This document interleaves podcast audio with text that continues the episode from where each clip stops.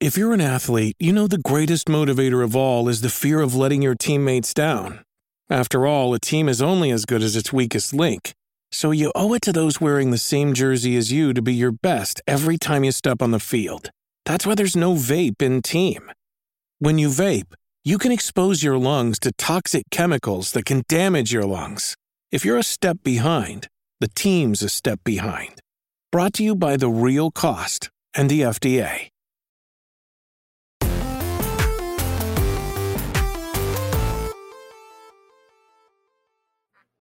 What's up, and welcome back to Kinda Funny Games Daily for Tuesday, May 17th, 2022. I'm Tim Gettys, and I'm thrilled to be joined with the Rogue One, Gary Whitta. Tim, before the show, you and I were just talking about how how much fun it is when you and I uh, host together. We always have a good time. It's it's always the best. And here's the thing. I love my job so much because I find myself anytime I'm doing kind of funny games daily, no matter who I'm with, I'm always excited to be doing the show with them. Like I feel like the show format allows us to have so many different kind of partnerships. Like Gary, you're mostly the the most dialed in one. Like I feel like you get stuck with Greg, unfortunately, the most often, right? It's only when he's gone that you get the the luxury right. of doing the show with uh with someone like me or Bless or Janet uh, or Tam. But I get to just bounce around and do the show with everyone. So it always feels feels like this this little thrill. You know, I'm like, yeah, oh, shit, it's like it's, it's, it's, like a potluck every every time you host. Like, who am I going to get this time? And you, and you, and like, there isn't a bad, there's not a bad Tim and someone else combo, right? Like, you That's pretty much you, you, fit well with everybody. I love it. I love it. I feel like everyone fits well with everyone. But I, I do think that I, I got a little that, that Tim. There's something about me. You know what I mean? There I don't know what it is, is, but I'm I'm a good second fiddle. But yes, exactly. there definitely is, Gary. I love you so much. Uh, hey, before we even get into the show and stuff, you just showed me something super exciting. So I want to give you your your little pimpage moment. Oh yeah. Also, just before the show, it occurred to me this morning. One week from today, my uh, Batman comic, the first issue of an eight-part series, Batman Fortress, will be in all good comic stores May 24th. I have the, the I, DC just sent me my copies. I got the the main one here. This is the one that will be easiest to find. And I have both. Um, let me see. These are gorgeous. I have both variant covers as well. So there's two variant covers that you can look out for as well. I just posted the first stuff from it, the first uh, kind of panels and dialogue from it, and on my Twitter feed if you want to go check it out. But this will be in all good comic stores, and presumably, I don't know exactly how, but I imagine you'll be able to get like a digital version of it from digital outlets uh, one week from today, May 24th. So I'm very excited about that. Extremely cool. I can't wait to read it. I've been getting back into comics a lot recently, Gary. So this is this is an exciting time for me. Well, I'll, I will hook you up, Tim, with some with some. Well, copies. thank you. I appreciate that. I appreciate that very much. But hey, enough about that for now. We have to wait a whole week for that. Right now, we are talking about all the video game news that you need to know because this is Kinda Funny Games Daily. Of course, you could watch it live on Twitch each and every weekday right here on twitch.tv slash kinda funny games, or you can watch later on roosterteeth.com or youtube.com slash kinda funny games. If you wanted to get it as a podcast, just search your favorite podcast service for Kinda Funny Games Daily, and we will be right there for you. If you wanted to get the show ad free and get the exclusive post show that we do each and every day, you got to go to patreon.com slash kind of funny games, where bronze members or above get to write in and silver members get the show ad free along with that post show that I was talking about earlier. Uh, some housekeeping for you. Speaking of Patreon people, today we're recording a very special episode of the kind of funny games cast at 315 Pacific. It's going to be me, Andy, Blessing, and Jeff Grubb joining us. We're going to be talking about what 2023 is going to look like in video games after this week's delays, Gary. So many 2022 games pushed to 2023. Is it about to be the most insane year ever, or are we just going to get a repeat and everything's going to get delayed again? We're going to have a great conversation about that.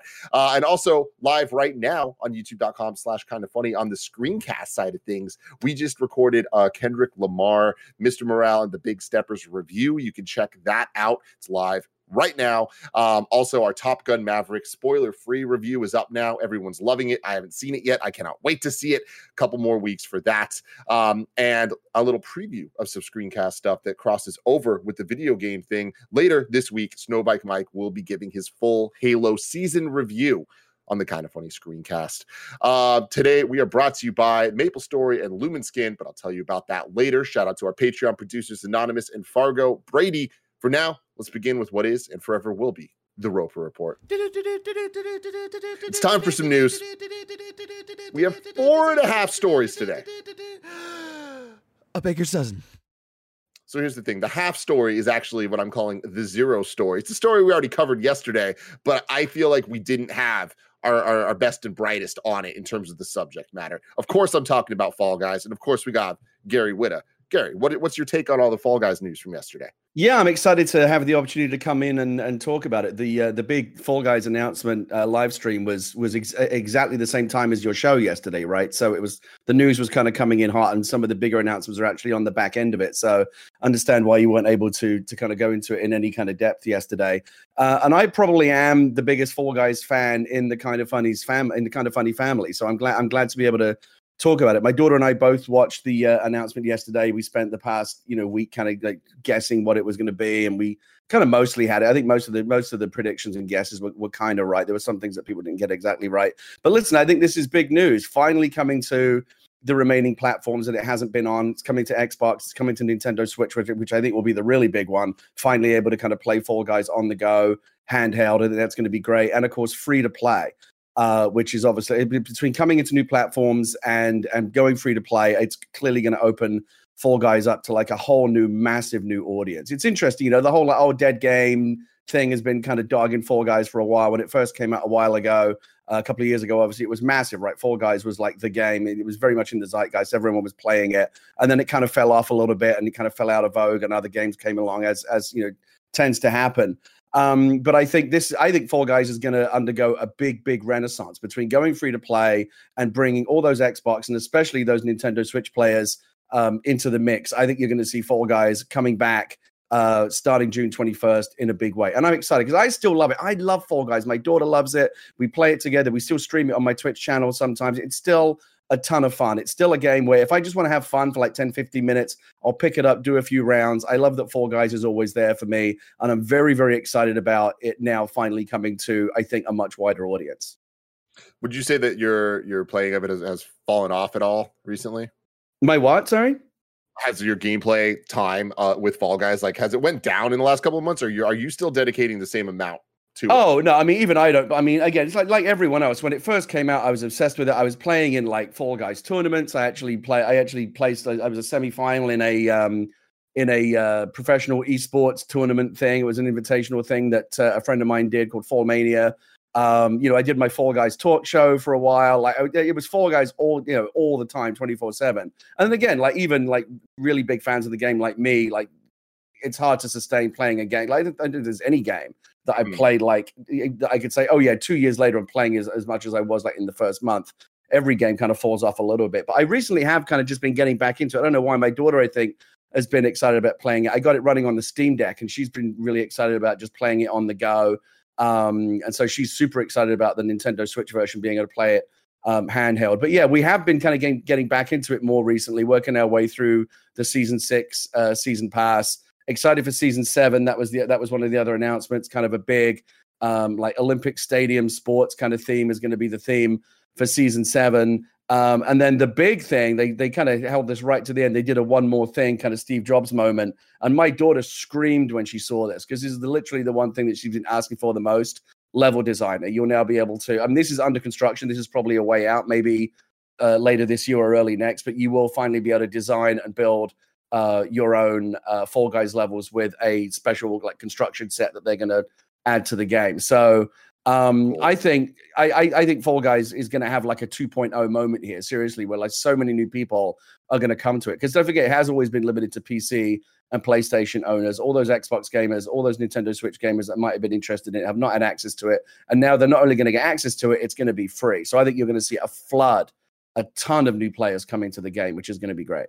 Uh, a couple uh, ignorant questions on my part. Is it going to be crossplay between? Yeah, it, I mean, it is already. It's already crossplay and cross progression because Epic Games bought it. Right? They you now have to have an Epic Games account to play Fall Guys. But once you log in with the Epic Games account, you know, so and that's how crossplay usually works, right? You got to have an Ubisoft or EA account or whatever. Once you log in via that, you're good across all platforms. So now you're going to be good. Right now, if I play on PC and I, I get, then go play on my PlayStation, that character's going to going to cross over. If you're on PlayStation, I'm on PC. We can play together, but that's going to extend now to Xbox and uh, Nintendo Switch owners as well. Cross platform, cross progression across all platforms. So it's I wonderful. Mean, I love it. Incredible. And combine that with free to play and all that, man recipe for success here. I yeah. So I, the, I, will, man. Like Fall Guys was a moment for me that I had a lot of fun with, but I, I think that I kind of stopped uh, when everyone else did, if not even like a little earlier. And um, I, I'm excited about it because I think that it is such a, a valuable gameplay style. And I do think that a lot of the announcements made yesterday are just only in its favor and only like this is the type of game that should be everywhere and should be free and should be kind of just supported by yeah uh, by players more than anything. I think it's the right time in the game's life cycle, you know, for it for it to, to make this move. Now that it's now that Mediatonic are owned by Epic Games, they can they can afford to you know experiment with going to free to play in a different monetization model. There were some questions on the game. It was very kind of rah rah, you know, Austin Creed, and uh, everyone was like, "Yeah, this is great," and it was like an official thing. So they it was all very like promotional and very hypey. They didn't go into a ton of detail. There's some questions that came out, but they didn't answer. Like, well, how? So if it's free to play now, how do you plan to monetize it? You know, they they they, they do sell DLC packs cosmetics, things like that. But if it's going free to play, you can probably expect like more microtransactions to seep into the model. They they didn't really speak to that other than to say that there, it sounds like there's going to be a premium version of, the, of a season pass. Like you'll still get a regular season pass for free every season, but much like it's similar to kind of Halo Infinite. Um, there's a there's a premium battle pass that you'll be able to buy. They didn't talk about how much is that, how much that is going to cost. They didn't talk about other monetization. Will you be able to buy um you know they, they have their own version of like v bucks will, will you be able to buy those now? Like what other kind of monetization options might they be bringing in to you know mitigate the fact that you know it's it's it's free to play? Like the base game is going to be free. They also very specifically mentioned on the pc they never said like oh the pc version. They also always said the epic game store version.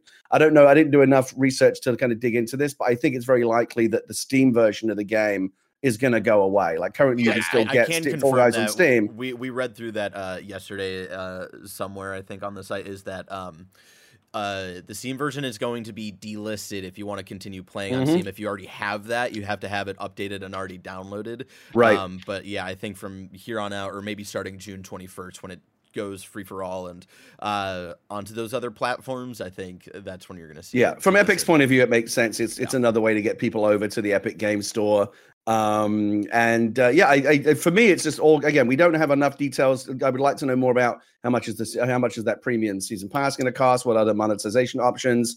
You know what is it going to get microtransaction i think they will probably try to avoid that. Again epic now is obviously sitting on a mountain of infinite money. They can probably afford you know to run fall guys at a loss for a while even if if, if they want to just you know because they can um, but it'll be interesting to see when a game goes free to play. You always ask, yeah, but it's never it's never completely free. Like how how are you going to be asking us to pay for this in other ways? They didn't go into a lot of detail there, but it's basically all it, it, you know, it's all good. Like the, the, the player base has always been there. People say dead game, and that's kind of become a joke that follows the game around. But I can still log onto that game at any time of the day and and and be matched up with 59 other players almost immediately. It's not like the lobbies are empty there's still tons and tons of people playing it. But I think if anything now, it's gonna it's gonna be massive. With again, how many Nintendo Switch players have been waiting to play this? Being able to play this on the go on your handheld is gonna be massive. I can tell you just just from playing it just from playing it on the Steam Deck. There's a little bit of work you have to do on the Steam Deck to kind of get it working because it's not fully compatible with Epic Anti Cheat. But once you get it working and you're playing Fall Guys like in your hand, it's such a cool experience.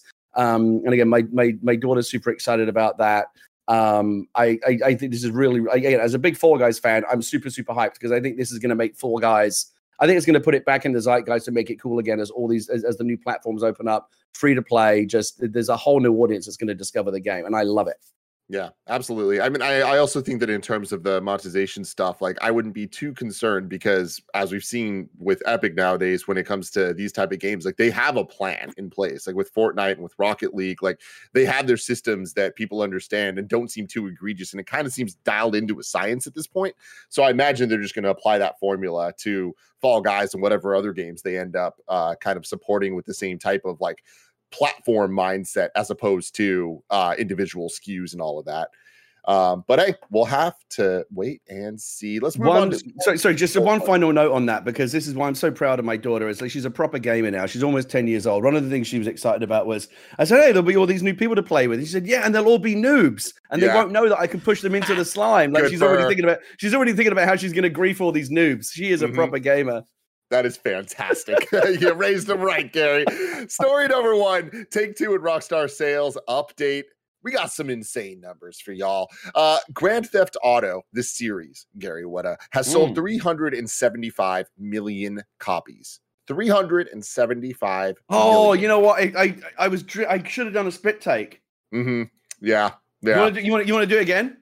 Yeah. Let's do it. Like, Let's do it. okay, rewind, rewind. Okay. Okay. Story number one Take Two and Rockstar sales update. The Grand Theft Auto series has sold 375 million. What? How many? Absolutely insane. 375 million, Gary. That's absolutely insane.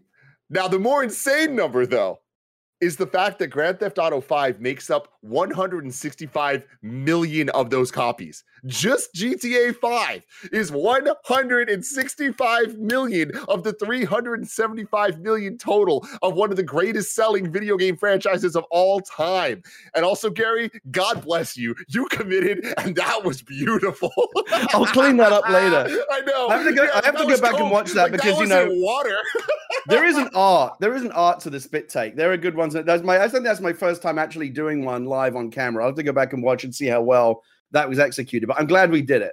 Yeah. We were just talking about all the great gifts that come out of kind of funny. I'm sure that'll be a. There's another one for you. There's one for Corey Cudney to go to work on.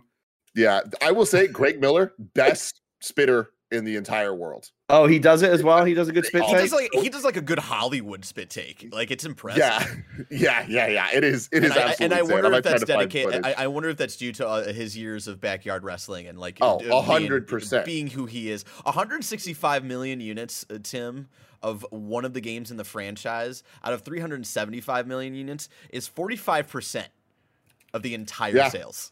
I mean, that's. I mean, that is the thing, man. To really kind of talk about the ridiculous uh numbers that were were the scale of all of this, right? Like, how has a single video game sold 165 million copies?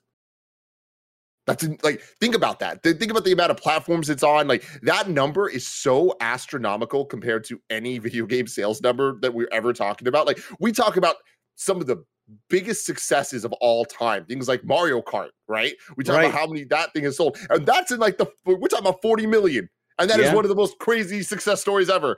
165 million, and still it's still going to keep rising. Guess what? Next year we're going to check in. It's going to be even higher. Well, so Greg, let, let, sorry, Tim. I'm so used to hosting with Greg. Forgive me. Um, let me ask you this, Tim. What what's what what's behind that number? What is it about GTA Five that it that, that, that, that it has put up a, a number that ridiculous? There's some obviously we all know it's a great game, right? Everyone loves GTA Five, but Mhm. there's a bunch of great games there. What is it about this one that has put it so astronomically beyond every other game in terms of sales? I mean, I think it's the online, right? It's like it, they really achieved the dream that we all had. Like I remember being a middle school, high school aged kid uh, during the the trilogy from GTA 3, Vice City, and San Andreas, and that was an annual event where it was like it was the equivalent to the hype going into Endgame. Uh, like a, a- one of those type of Marvel movies in the like 2020s had the same type of effect back then when it was just the new GTA release. Like three set the world on fire. It changed video games. And then every year it's like, what are we going to get? And when they followed up with Vice City, followed up with San Andreas, and then the hype leading into four, there was that moment where things shifted from being on the PS2 and Xbox and GameCube era to the next gen of 360 PS3, which was really when online gaming kind of found its foothold. Like, sure, Halo 2 and all that kind of ushered it in uh, with Xbox Live on the, the first Xbox generation, but Call of Duty Modern Warfare really revolutionized and normalized that when you're talking about video games, there is a high percentage you're talking about playing an online first person shooter with your friends, right? And I think that it was during that era that we were starting to get GTA 4 and people were talking like, can you imagine a GTA online? Can you imagine just being in this sandbox world that was revolutionized on the the PS2 era with GTA 3, but with your friends? It's not just you single player running around in a tank blowing things up, it's you and your friends doing it together. And GTA 5 kind of knocked it out of the park when it came to just the single player portion of the game. It launched with online that didn't really work, and everyone's kind of like, all right, well, that was a fail. And then after a year, they fixed all those problems and then just kept doubling down, tripling down, adding more game modes. And GTA Online has just kind of expanded to be way wilder than my imagination back playing San Andreas of what GTA Online could have ever been. That's why the success is there, is they achieved the dream. It's crazy because it's not like GTA Online is is without its problems, right? It's it's had issues of like you know people complain about the load times have, have typically, typically been bad. There is a lot there is a lot of toxicity, particularly on the PC side. You've got hackers, you all have all kinds of other problems. It's not it's not without its problems, and yet um, there's so much to do, right? It is this incredible sandbox, and like and, and and Rockstar has supported it to such an incredible degree. Like there's still, right? You know, recently, right, there was that big story DLC. They just keep keep building out and building out and building out that experience. It's amazing. What what I'm hoping is as we go into GTA 6 and the next evolution of GTA Online, is that Rockstar can can push that that online experience closer to what is being done in the mod community with like kind of the role playing servers, the NoPixel stuff, where people are fully voicing their characters, they're fully inhabiting that world, they're building their own social structures and ecosystems, and like it really is becoming almost more like a second life. You know, almost like a metaverse type experience where Los Santos is just the backdrop for you to do anything you want to do um, I would lo- I would love to see the, the game become like more immersive and and take and take it to that next level. But clearly, what they're doing right now is working for them. Again, people complain and, and, bitch and moan about Rockstar and GTA Online all the time. Sometimes, you know, with with a lot of validity. Again, the load times and the some of some of the toxicity. There's there's issues there, and yet the clearly you look at the, the numbers that the game has, has put up over the years. Yes, the re-releases, or you know, the, the the game has now straddled basically what three different generations, right? GTA 5 was originally a, a, a, PS3 and a 360 game. We're now in the PS5 Series X generation, and it just re-released again, and they just going to rebooted GTA Online again. So it's still as fresh as it ever was. Um, there is there is something about there, there's some secret source there that, that again, like talk about okay, 35, 40 million for Mario Kart, Animal Crossing. These games are putting out astronomical numbers, but it's not like GTA 5 is just a little bit above those. It's like orders of magnitude above those. So there is some they tapped into something that has taken has taken this to a completely other level. And of course, it, it bodes very well for GTA 6 and where and where they go next because they're building off of such a phenomenally strong foundation. The, I, I, think the only game that has the potential, I think it will take years to do it. Again, it took three generations to get to these kind of numbers, but the only game that's that, that has it has, I think, the potential to to take that crown from GTA 5 over the next you know 10, 15 years will be GTA 6. Yeah, and I, I think that that is uh, not a silly thing to say. I mean, it, it's it's wild to think that next year is going to be a decade of GTA 5. Like that yeah. is that is so get ready for that 10, 10th anniversary special re-release edition as exactly. well. Exactly. Yeah, let's get pump up those numbers. Uh, but you know, speaking of just the the success of Rockstar, where it's not just Grand Theft Auto, right? Moving on to Red Dead Redemption. Red Dead 2, 44 million copies sold. That is again a astronomical number um and the red dead redemption series as a whole at 67 million uh moving up from that borderlands 3 at 15 million and uh, one of the highlight stories here that would make greg miller really happy wwe 2k22 is the best first month sales in us history uh, of a wwe 2k game uh, so that's good because this has been the return to form for wwe games. They've been really really bad the last couple years and this one for the most part got it right so it's kind of good to see them. Uh, they, they took the year off and uh, made some adjustments, and I hope that they continue to go down that path because it, the best case scenario is they continue to make great games. They make the games better, and then those games sell well. So that motivates them to continue making the games well, right? So they're tapping into to something here, but it's it is just absolutely insane. To, it's to nuts. I wonder what Skyrim's. I wonder what Skyrim's at because that's the only other game I can think of that has that same kind of legacy story as GTA Five. You know, three it came out of the came out of the 360 PS3 generation, so three generations old, and it's another one where there's been like so many different kind of re-releases and remasters. Um, mm-hmm. and again, it, it, doesn't have the it doesn't have the same online backend that uh, that GTA Online has, but I, I, Skyrim's got to have a crazy number behind it as well if you add up all the different re-releases. So looking at it, uh, last reported that I can find is Skyrim is at 30 million. Um, it's not bad. Yeah, that uh, bringing it in at number 20 highest selling game of all time. Uh, right now, number one is Minecraft at 238 million. Yeah, yeah, that's not surprising. Number two being GTA 5. Um, but yeah, man, and there's like a sharp decline after that. Like it goes from 165 million sold to Tetris at 100 and then Wii Sports. See, I would have thought I would have thought Tetris much higher when you think about all the different SKUs and all the different releases. Yeah, over the years. I don't know. Who knows how? And that's been around since like ni- that's been around since the eighties. I I think if you could actually get a proper accounting of all the different sales of all the different versions of Tetris since like 1988, uh, uh, like 87, 88, when that game first came out. Across, you know, every it's been on every platform on the planet, right? And there's been so many different versions of it. I think, I think you, I, I think Tetris probably is way bigger than than that number suggests. Man, yeah, nuts numbers all of these uh what does this mean for for gta 6 we actually had a a reader write in don't poke the pigeonhole writes in and says when are we getting gta 6 Never. I mean, that's What a question for the ages, isn't it? mm-hmm. There's there's a uh, there- I don't know if you s- I I imagine you have seen it. There's like a YouTube there's a kind of funny YouTube short going around of you guys responding uh, reacting to some kind of live thing where the Rockstar logo comes up and then they show the city in the background and you guys are like oh this is and then you realize it's actually another GTA 5 remaster. I fucking Mhm. hate it when they I still I still will never forgive Sony for the way they did that. Remember they did that first PS5 showcase and they opened the it with a clip that, Rockstar uh, logo I think and a picture of a city and everyone lost Yeah. their shit. that's what it was Yeah, that's Yeah. the clip that they were reacting to in that. Fuck, uh, the, the- honestly, they knew they were fucking with us when they did Oh, that. They yeah. knew how people were going to react. yeah that was that was ridiculous Oh my god! but it's just going to make it all the sweeter for when GTA Six really does drop. I mean, and, and Yeah. you know, and they did at least they did that, they did that one official statement right where they confirmed, yes, we are working on it. So Yeah. It's it's it's out. It is my number one anticipated game. If I could fast forward into the future of the release date of any game, real or imagined, that could be in the future, it would be GTA Six. Yeah.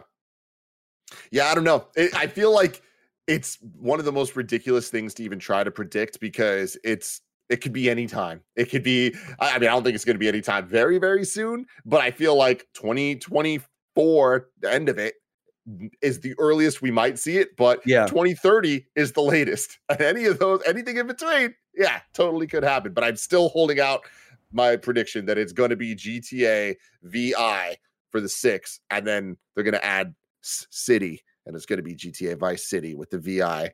Is that what you want? You want you want to go back to Vice City?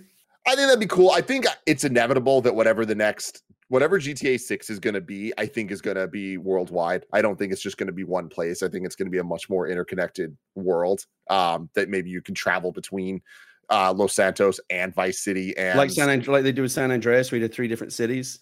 yeah, like the like the OG San Andreas, exactly, but a little bit more and like kind of uh expanded over time with like big season uh expansions. Like I wouldn't be surprised if GTA 6 uh is like the the final GTA, like the, where they try to make it more of a platform and like do what they've been trying to do with GTA Online, but not with a game that is 10 years old. You know, Right. doing with with something that's proper next gen, um, especially as we're in this moment right now where we are finally getting to PS5 and Xbox Series X exclusive type titles. Um, so we'll see. But moving on to story number two, Techland is developing a AAA open world fantasy action RPG with former CD Projekt Red staff. This comes from Sal Romano at Kotaku. Techland is developing a AAA open world action RPG set in a fantasy environment with former CD Projekt Red staff. We're happy with what we've accomplished with the Dying Light franchise so far, uh, says Techland CEO. Moreover, our journey with Dying Light 2 Stay Human has only just begun as we plan to support this game for at least five years with its scope and size matching, if not exceeding what we have provided our community with during post launch support for its predecessor. At the same time, our ambition is to introduce a brand new IP that is vastly different from what we have been doing for the past several years. We want to create a fully next gen experience, a new fantasy epic set in a sprawling open world fueled by the skills and experience we have gained as a team over the years, infused with new ideas, passion, and creativity. While we cannot share any more details about this project now, we're all truly invested in it and looking forward to showing it to gamers when the time is right. And then they have a breakdown of what the team for this fantasy, fantasy RPG looks like. Uh, includes the narrative director who previously worked on CD Projekt Red's Witcher 2 and Witcher 3, uh, plus its DLC a narrative lead who previously worked with CD Projekt Red on Witcher 2, Witcher 3, and its DLC as well. And then in the last few months, the team was also joined by the open world director from Cyberpunk and Witcher 3, uh, the creative director who previously worked on Prince of Persia Sands of Time and Mad Max for Warner Brothers. Um, we had the lead game designer previously associated with Arkane Studios from Deathloop, and the lead animator from uh, Guerrilla Games uh, with from Horizon Zero Dawn and Frozen Wilds, as well as lead interface designer uh, from People Can Fly. kind of a baller ass team. Yeah, um, the Dying Light games have never really done that much for me. I've never, I've, I've never really gotten into this most recent game. I know got very, um, I was, I was like halfway excited about it, and then when the reviews came out, it was very. Everyone I spoke to was like, eh, and so I never really bothered with it. But yeah, but you know, it's like you said, it is a, it's a very impressive team. Part of what put part, part of what put me off Dying Light is I'm just I'm a little bit zombied out, Tim. There's so many zombie games out there. I kind of feel like it's starting to you know the, the impact of each one is starting to get thinned out a little bit by uh, just how many there are, and it's just getting a little bit tiresome for me. Zombie, every game is zombie, zombie. We get zombies. it, Gary. You did Walking Dead. We can move on. I mean, I'm part of the problem, right? And so it's it's it's it's if it's not Days Gone, it's it's it's uh it's Dying Light or something else. There's just so many um games out there that you know you're running around trying not to get bitten by a zombie. Um, if they're doing something different that's the thing. I get I, I, I get really bored by the fact that like so many games have the same setting. It's either generic kind of Tolkien-esque fantasy or a generic sci-fi setting or more post-apocalyptic zombie stuff. Particularly the post-apocalypse thing, I think is like it's done. We should move on. Like find something else. And so I will, you, you, know, for me, like the world and the setting and the immersion and the storytelling and the narrative, the world building, the mythology, that's always such a big part of what of how invested I feel like I can get in the game. So if they if they can bring something new and different in terms of the world that we're going to explore, and it's not just more zombies or more um, you know guys running around in suits of armor or whatever, then I might be. I'll, I'll wait and see, but I, I'm, I'm open minded. Yeah, I think this is exciting because you know they've they've proven they have the stuff when it comes to Dying Light One. We talk about a lot as being one of the the first big spring games that uh, kind of changed video game release schedule strategy. Um, the last generation, and their support of the game has been so impressive over the last I mean, seven years at this point. Um, and it seems like they're planning to do the same with uh, Dying Light 2. So they got a lot of a lot of talent over there. And I think adding the the list of names that I, I went through here, it's like that they're really building something special and they are doing something different here like this open world rpg not being a zombie game it being like something that is outside of their wheelhouse from what we know and expect from them but applying kind of the um, learnings that they've had from the the past two games uh, on the Dying Light side, I think is is really interesting. And I also think that it's exciting to me that we're in a new era of video games where this article ends or not article this uh, blog post ends with them saying techland's now hiring as it prepares to significantly grow the development team we're in this era where there are teams out there that are announcing projects in this fashion where it's not the crazy CG reveal or whatever. It's just kind of like, hey, we're working on a big AAA game, but we're trying to talk about it now so that we can get the right talent involved and, and hired on to to build it out so that people are excited about it. And hopefully, in like four years, you are seeing this at a Summer Game Fest press conference, and you know the kind of work that went into getting it to where you're going when you're watching this vertical slice um, as AAA games just get bigger and bigger and bigger. I think that I, I've always been a fan of games being able to be a bunch of different things. Like I I think that there needs to be Kojima type titles that are it is just a CG reveal trailer that doesn't have gameplay and we're talking about it for 5 years. At the same time I think there needs to be games that are shown and they're like, "Hey, it's out today." Like having that kind of variation is i think a good thing but i i think that we've been lacking this type of early on transparency when it comes to aaa game development um and i i'm pleased to be seeing as much of it now like this and there's other like new teams coming up that are they're kind of these like avenger style super teams of people that left other companies like uh what's the one i'm thinking of right now? The uh uh that's no moon? Yeah. You know what i'm talking about? Um like things like that where it's like like Scott Lowe and them. Yeah, that's correct. That's yeah. No Moon is the name. yeah, it's like I, I think it's cool that there are these teams kind of uh, forming up from the ashes of, or like not even ashes, but of just like from people that clearly like learned a lot from these other giant studios, um, and to now them kind of like do their own um, thing. I think is is really cool, and to be talking about games this way, this open, um, this early, I think is a valuable thing for the industry. From a, from a consumer, I I generally prefer to wait until they've got something to show. I mean, we just talked about this earlier, right? But Rockstar said, "Yeah, we're working on GTA 6," and they and they just said that without any spectacle, right? It wasn't like there was a, cinem- a, a cinematic or any kind of reveal. They just, "Yeah, we're working on it." And we see this more and more now. Companies saying, "Yeah, we're we're going to start." De- uh, uh, like CD Projekt Red just said not too long ago, right? We're going to work on. Yes, we are starting work on a new game in the Witcher universe. We've got nothing to show you yet, but we are doing it. And you know, there's if you're super excited about that universe, that's good to know. From my point of view, I'm just like, great.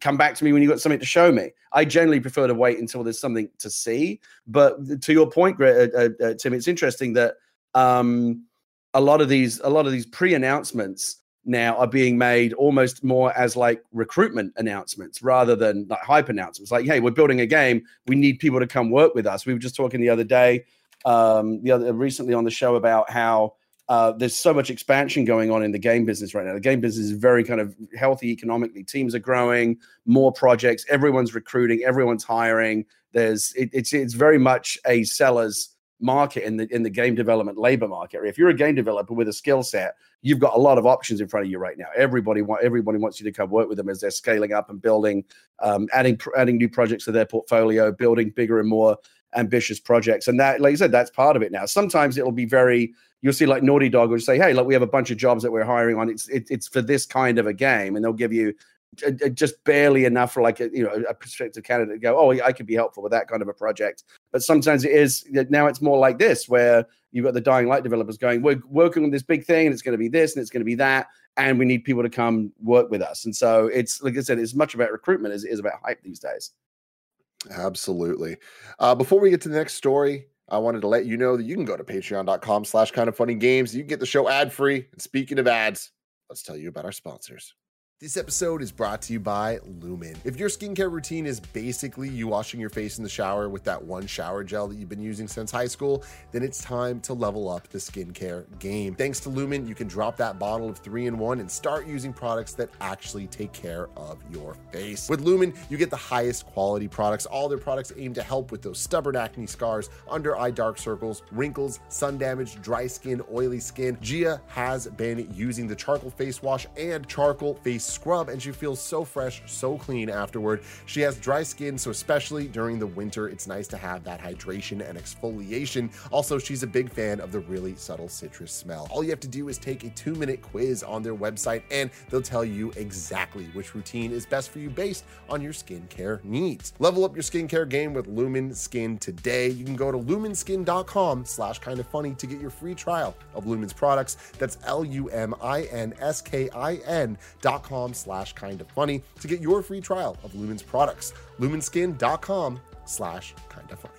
Shout out to Maple Story for sponsoring this episode. Are you tired of being judged based on the way you look? Maple Story is too. Because while it may look cute and cuddly, this is a deeply hardcore MMORPG. Maple Story is full of vast, colorful lands and a ferocious array of towering monsters. And don't get us started about damage. Maple Story will have you dealing billions with each swing of your Fafnir battle cleaver as you battle boss after epic boss, and you can customize your Mapler your way. Maple Story has 40 plus jobs and thousands of weapons, outfits, hats, armor sets, and mounts for you to take on your journey from the Lionheart battle bracers to vicious lollipop wands. And you know I love a lollipop wand. There's a ton to see and do in this picturesque world, and with 18 years of content to sink your Genesis weapon into, there will always be a new adventure around the corner. Maple Story is ready to go are you? You can go to maplestory.com to check out the game and play for free. That's free, guys. Come on, maplestory.com. Story number three. There was a um, showcase this morning, Gary, from 505 Games, their spring 2022 showcase. And Kat Bailey from IGN gave us a little rundown. This was uh, one of those first showcases of the, the summer season where we're like, okay, we're about to get into Not E3, Summer Game Fest, all of this. Maybe there's a Nintendo thing, maybe there's a Sony thing, there's definitely an Xbox thing. But now everyone's like, okay, cool. We're gonna we're gonna get on here too. We're gonna latch on and, and see what what happens. This happened at 6 a.m. for us. So we're like, are we going to cover it? I don't think it's worth it. And after all said and done, Gary, looking at what they announced, I think we made the right call. Um, Chronicle 100 Heroes was the main attraction heading into today's 505 Games Spring 2022 showcase, but the anticipated JRPG was more or less absent from the morning's event. Instead, the focus was on Among the Trolls, Stray Blade, Miyasame Chronicles, and Eiyuden Chronicle Rising, the last of which was just recently released. Um, among the Trolls is a supernatural first person survival game set among Finland's deep forests, developed by Forbidden Studios, a team comprised of former Skyrim, Fallout 4, and Vampire the Masquerade developers. It's in some ways as much Firewatch as it is Don't Starve. The second game shown during 505 Showcase was Stray Blade, a Souls like that pairs an anthropologist with the mischievous Boji, a gremlin Anthropologist? No, is it that? There's no L here, unless they just misspelled it. I don't know. I don't think A gremlin- anthropologist is a thing. Yeah, what the hell's an anthropologist? I'm gonna chalk this one up to uh typo. I think they meant to say anthropologist. It's an anthropologist with the mischievous Boji, a gremlin like creature that can cast spells and provide reviving support if the main character goes down. Uh, then Eiyuden Chronicle 100 Heroes continues to be nowhere to be seen following its delay into 2023. Uh, instead, Eiyuden Chronicle Rising was showcased one more time for fans who haven't yet picked up the town building spin-off set in the Eiyuden Chronicle world. The showcase's final game was a teaser for Miyasama Chronicles, a brief trailer featuring a boy, his robot, and what seems to be an extra dimensional force. It's being developed by the Bearded Ladies, the student behind Mutant Year Zero. Interesting. Kind of seems like a weird set of collection of games to have a showcase. Like I, I still stand by like these showcases need one kind of tentpole event to then have the the random game announcements and the other Yeah. things people are working on. And it seems like this kind of lacked it, especially as Kat kind of uh, explains that the thing everyone was looking for uh, was Eiyuden Chronicles 100 Heroes, and it wasn't there. So I don't know. It kind of bums me out that uh, showcases are still at a point in 2022 that they're they're not getting it. They're not getting the memo. But um, I don't know. What's your take? I mean, you weren't wrong about this being an up and down mixed bag news day, were you? It's like we, Mhm. I, was, I was, I was excited about Fall Guys. I was excited about the GTA stuff, even though you know just sales news. It's not like there's anything new coming down the pipe. And then, man, we went off a cliff, didn't we? Now we're talking about a showcase that you know, again, a lot of times when you see these showcases, even like the big, even like the big ones, like that last P- that last PlayStation showcase, everyone was like, "Why'd you bother?" You know. So I always kind of feel like if you're gonna if you're gonna call it a showcase, if you're gonna put on a show, make sure that what what you have is again, even if it's just one thing.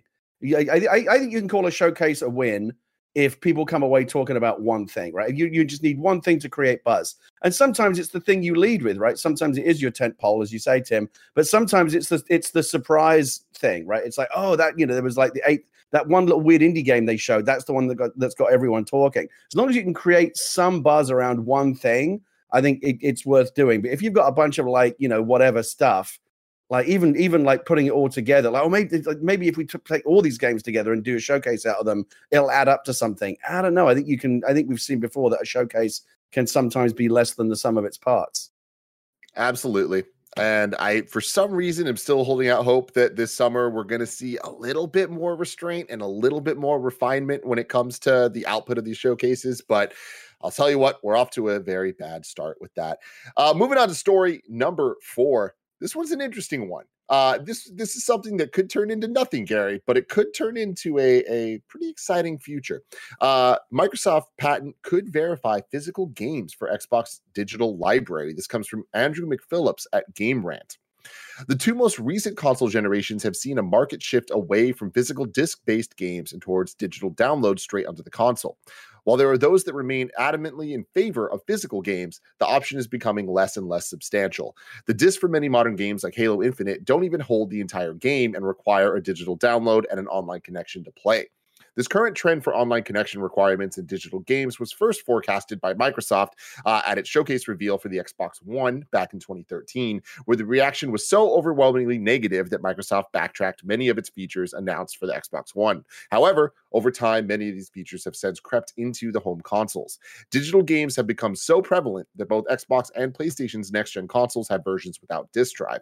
These digital only options are cheaper, but do leave some players with a few worries. However, Microsoft has now filed a patent for a system which may eliminate one of those worries for Xbox Series S buyers.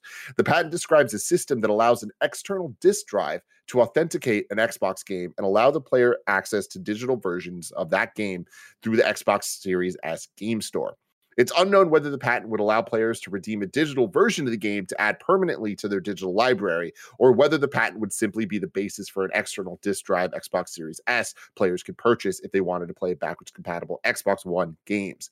It would seem unlikely that players would be allowed to duplicate their copy of a game if there were any chance the disc could then be sold and duplicated again, though perhaps the patent could identify whether the disc had been validated before, like with the codes for redeeming digital games through the Xbox Game Store.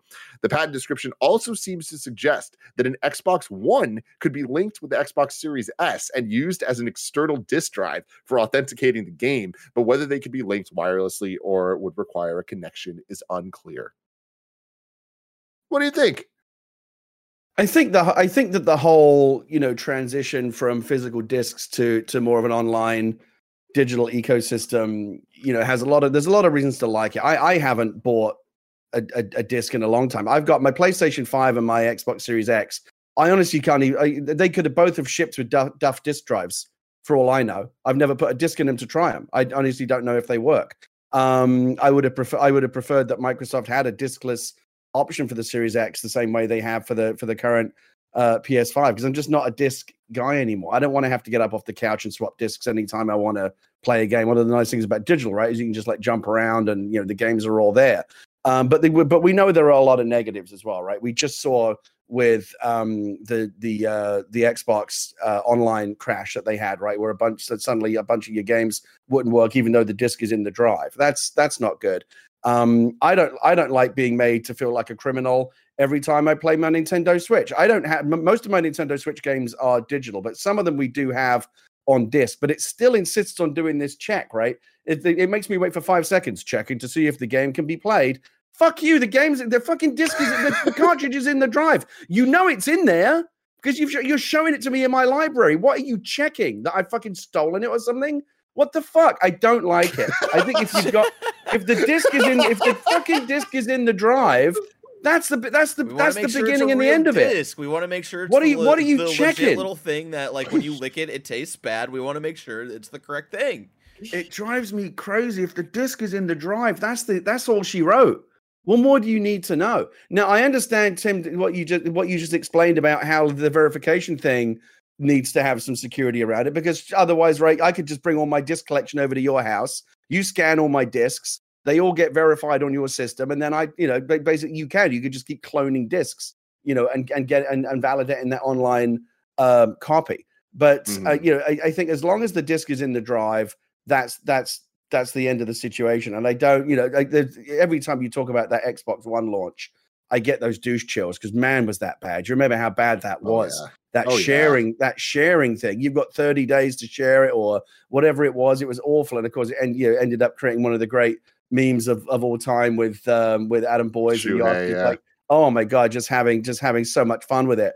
Um, and I think all these uh, the big companies right now, the three major ones, certainly Nintendo, Sony, and Microsoft, are all trying to figure out a way to make it easy for you to share your games, for you to you know move discs around, for you to for you for you to be able to play, but at the same time deal with all the different ways that that can be exploited if security isn't tight enough. Right? They're trying to find a happy medium, and, may, and maybe there isn't one. Like you're always going to piss someone off on one side of the equation, right? Either the security is so tight that, it, that it's an it's an irritation for people who have a legitimate copy of the game, or it's not tight enough that people are going to exploit it and start and and and start stealing games and sharing games that they really shouldn't be doing.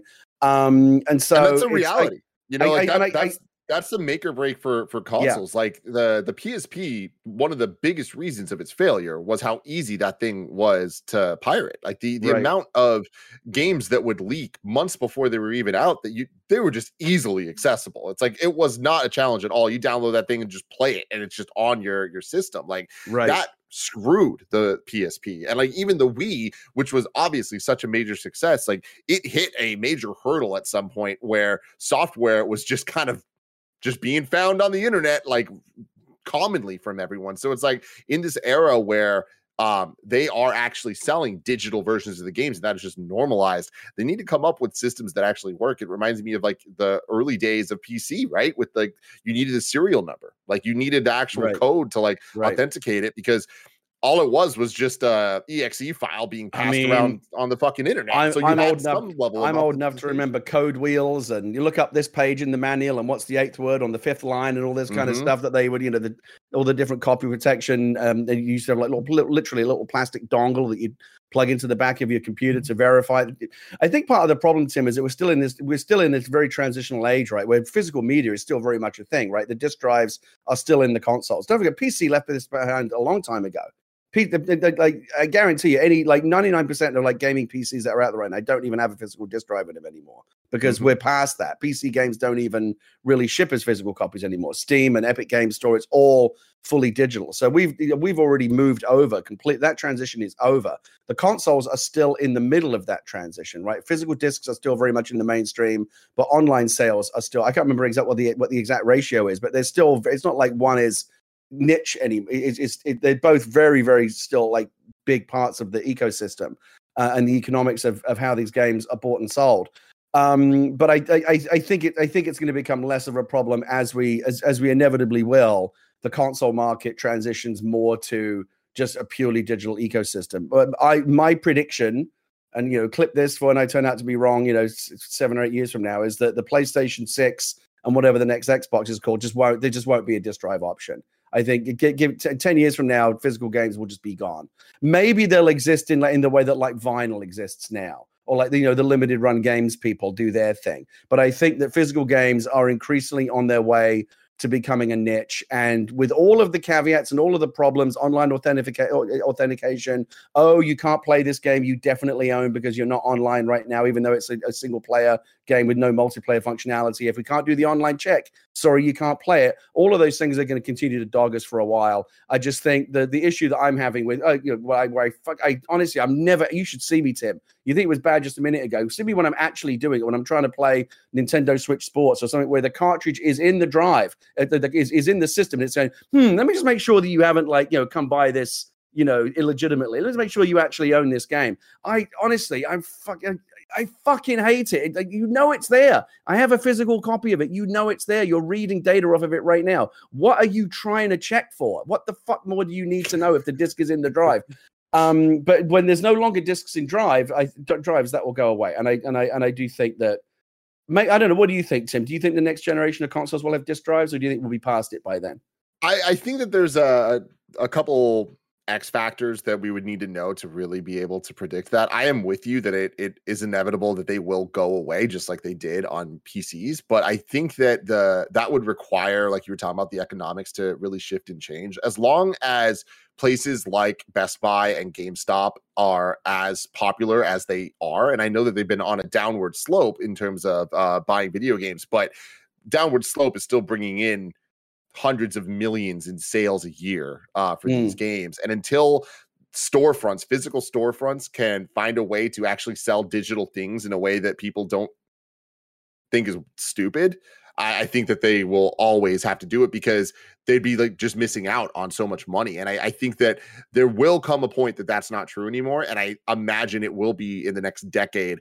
I just think it is still uh, unknown factor on when we're actually going to get these next gen consoles. But I do think that because of the state of the pandemic and everything, kind of making this the the uh, initial launch of this generation a little bit more spread out and delayed over a couple years as opposed to before where i think we would have been hit the ground running a lot quicker um into next gen like i think that people often are in the chat or in the comments being like when are they going to stop calling it next gen and it's like the answer is I'll, i'm going to stop calling it next gen when there doesn't feel like there has to be a distinction between last gen and this gen we're still in that moment though. Like normally that would go away within like six months of the consoles launching, but because these things aren't as readily available as they used to be, I still think we're in this like weird crossover phase. And until we're getting the majority of video games being made exclusively for those systems, it is still somewhere in that weird kind of nebulous zone. I, just, I, I think Um, it's I think it's a matter of when, not if. You talk about like the big retailers and how much you know it's nice. It's it, you know it's it's nice to just go to a store and browse, right? We all enjoy doing that, but I think that video games are on the same inevitable track um, the music was on and that movies are in the middle of right now, right? Like, you know, I, I'm, you know, you, you may be as well. I'm certainly old enough to remember going to Tower Records and it was fun to kind of browse around, you know, and, and, and pick up a CD and, and, and bring it home or whatever, or Virgin Megastore when I was a kid, the, the record stores that I used to go to. That's a thing of the past now. That's gone. You know, now you go to Amoeba Records and browse through, you know, kind of old, you know, vinyls, and there's there's still people are still physically making them, but you know, go, you know, physical physical record stores, record retailers are gone. They're gone. Um, and and movies are in the middle of that right now. I have a big collection of Blu-rays. I love my movies. I used to collect Blu-rays and 4K discs all the time. I haven't bought a physical disc in a very very long time because I again I've completely transitioned over to and again now i know that cinephiles and other people they want to have their physical copy. They'll tell you that the compression and the bit rates and stuff are always better on a physical disc although that gap is closing all the time. They they like being had they like again they like having just knowing that the disc is on their shelf and not having to worry about oh for some reason it you know it's failing the online check i don't really own it anymore or whatever. I, I understand all of that. You, it's nice to have security knowing that the disc is on your shelf. But those people are becoming fewer and fewer every day. So you just look at the track that, the, that these any media that that has both a physical and an online option, right? Music came and gone. That story's over. Physical's gone in any in any meaningful way. Movies are in the middle of it right now as we transition to a, to a streaming and digital economy. Blu-ray sales, 4K discs, all those sales are going in the toilet. Will will increasingly become just a thing for uh, you know uh, audiophiles and, and cineasts um, and and games are right behind it. Games will inevitably follow. They're just they will be the last that'll be the last domino to fall. Gary, I, I pre-ordered a, a 4K Blu-ray yesterday. Um, and this and what was it? Tim? You'd be proud of me. It was Sonic the Hedgehog 2. Hell yeah, oh, I'm very excited. I can't wait for excited. that to drop on digital. I'm so excited to watch it again. Yeah, what a great yeah. movie.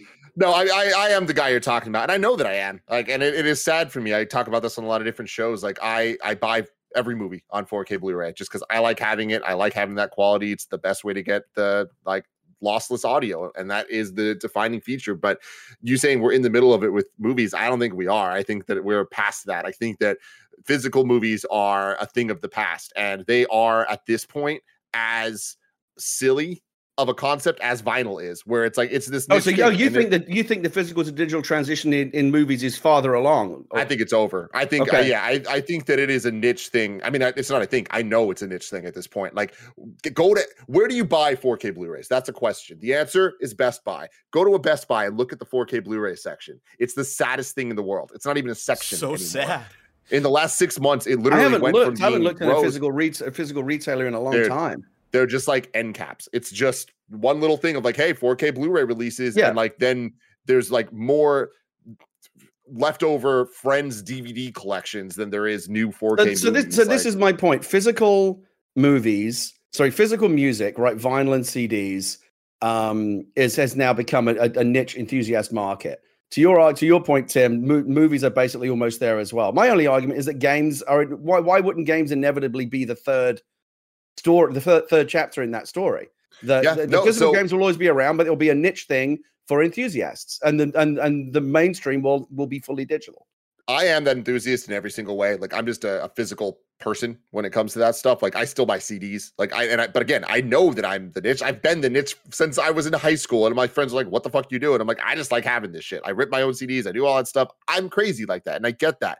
The difference between movies and and um, and games though is the file size, and I think that that is the one big hurdle that needs to get figured out. And I think it's figuring itself out every year. You start looking at things, and there's multiple ways you have to look about it. It's the hard drive space itself, which is getting yep. cheaper and cheaper and cheaper. We yep. did have a reset period of SSDs going from hard drives to solid state drives. So we're kind of again starting from not zero, but like we have to work our way back up to SSDs being large enough and cheap enough to just not even think about it in the way that like I remember when 256 gigabyte hard drives were hundreds of dollars. Nowadays, for a hundred dollars, you can get ten terabytes or whatever the hell it is. Like, that's the thing. Absolute nonsense. That, that's the that's the other side of the of the equation. Tim, when I said that uh, uh there's an argument that the next that the PlayStation Six and the next Xbox won't have a physical disk drive, what they will have instead is like a five or a ten terabyte SSD.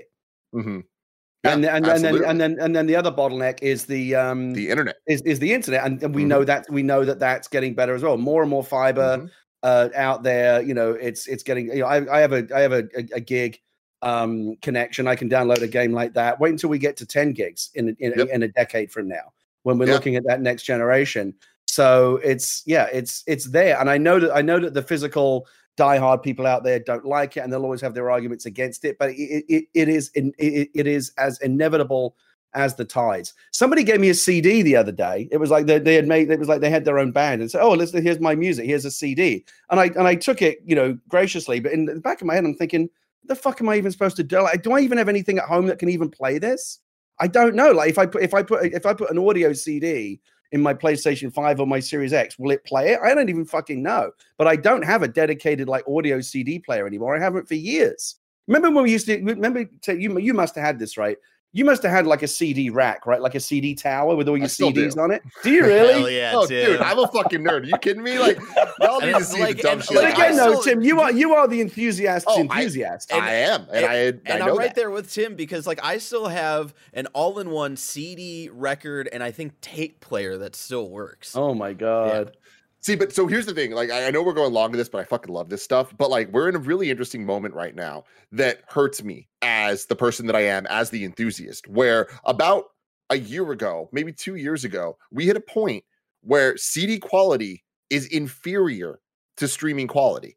Like, Tidal did this major push Right, into yeah. the hi-fi. That used to be the argument, stuff. right? And that's that, And- that's flipped. and now that like everyone else like spotify is the the one lagging right now but they will uh like they were supposed to by the end of last year we'll see when they fucking do it but like uh apple music right now for no extra charge just apple music no matter what tier you have of apple music you can get high res lossless all this crazy stuff and it is higher better quality than an actual than ripping your own cds and that to me i'm like damn like i just lost And we're and, and, and that's we are happening getting now for movies as yes, well it Like, is. I saw a thing the other day where they did a similar comparison, right? They took a 4K Blu-ray and they compared it. They did like a I don't remember what the website was, but it was a digital foundry type destination for movies. They took a 4K Blu-ray and they compared it to like the 4K Apple TV download and then like the version of it that was streaming off of like Disney Plus or whatever site that had it. And their conclusion was after doing a pretty forensic analysis was unless you're like one of these pixel counters on AVS forums of 2010 Vision, who's like really, really, really nitpicking, 99.9% of the people cannot tell the difference anymore. Like they, they- there's no argument to be made of, oh, but this is superior quality. Like you cannot tell the difference anymore.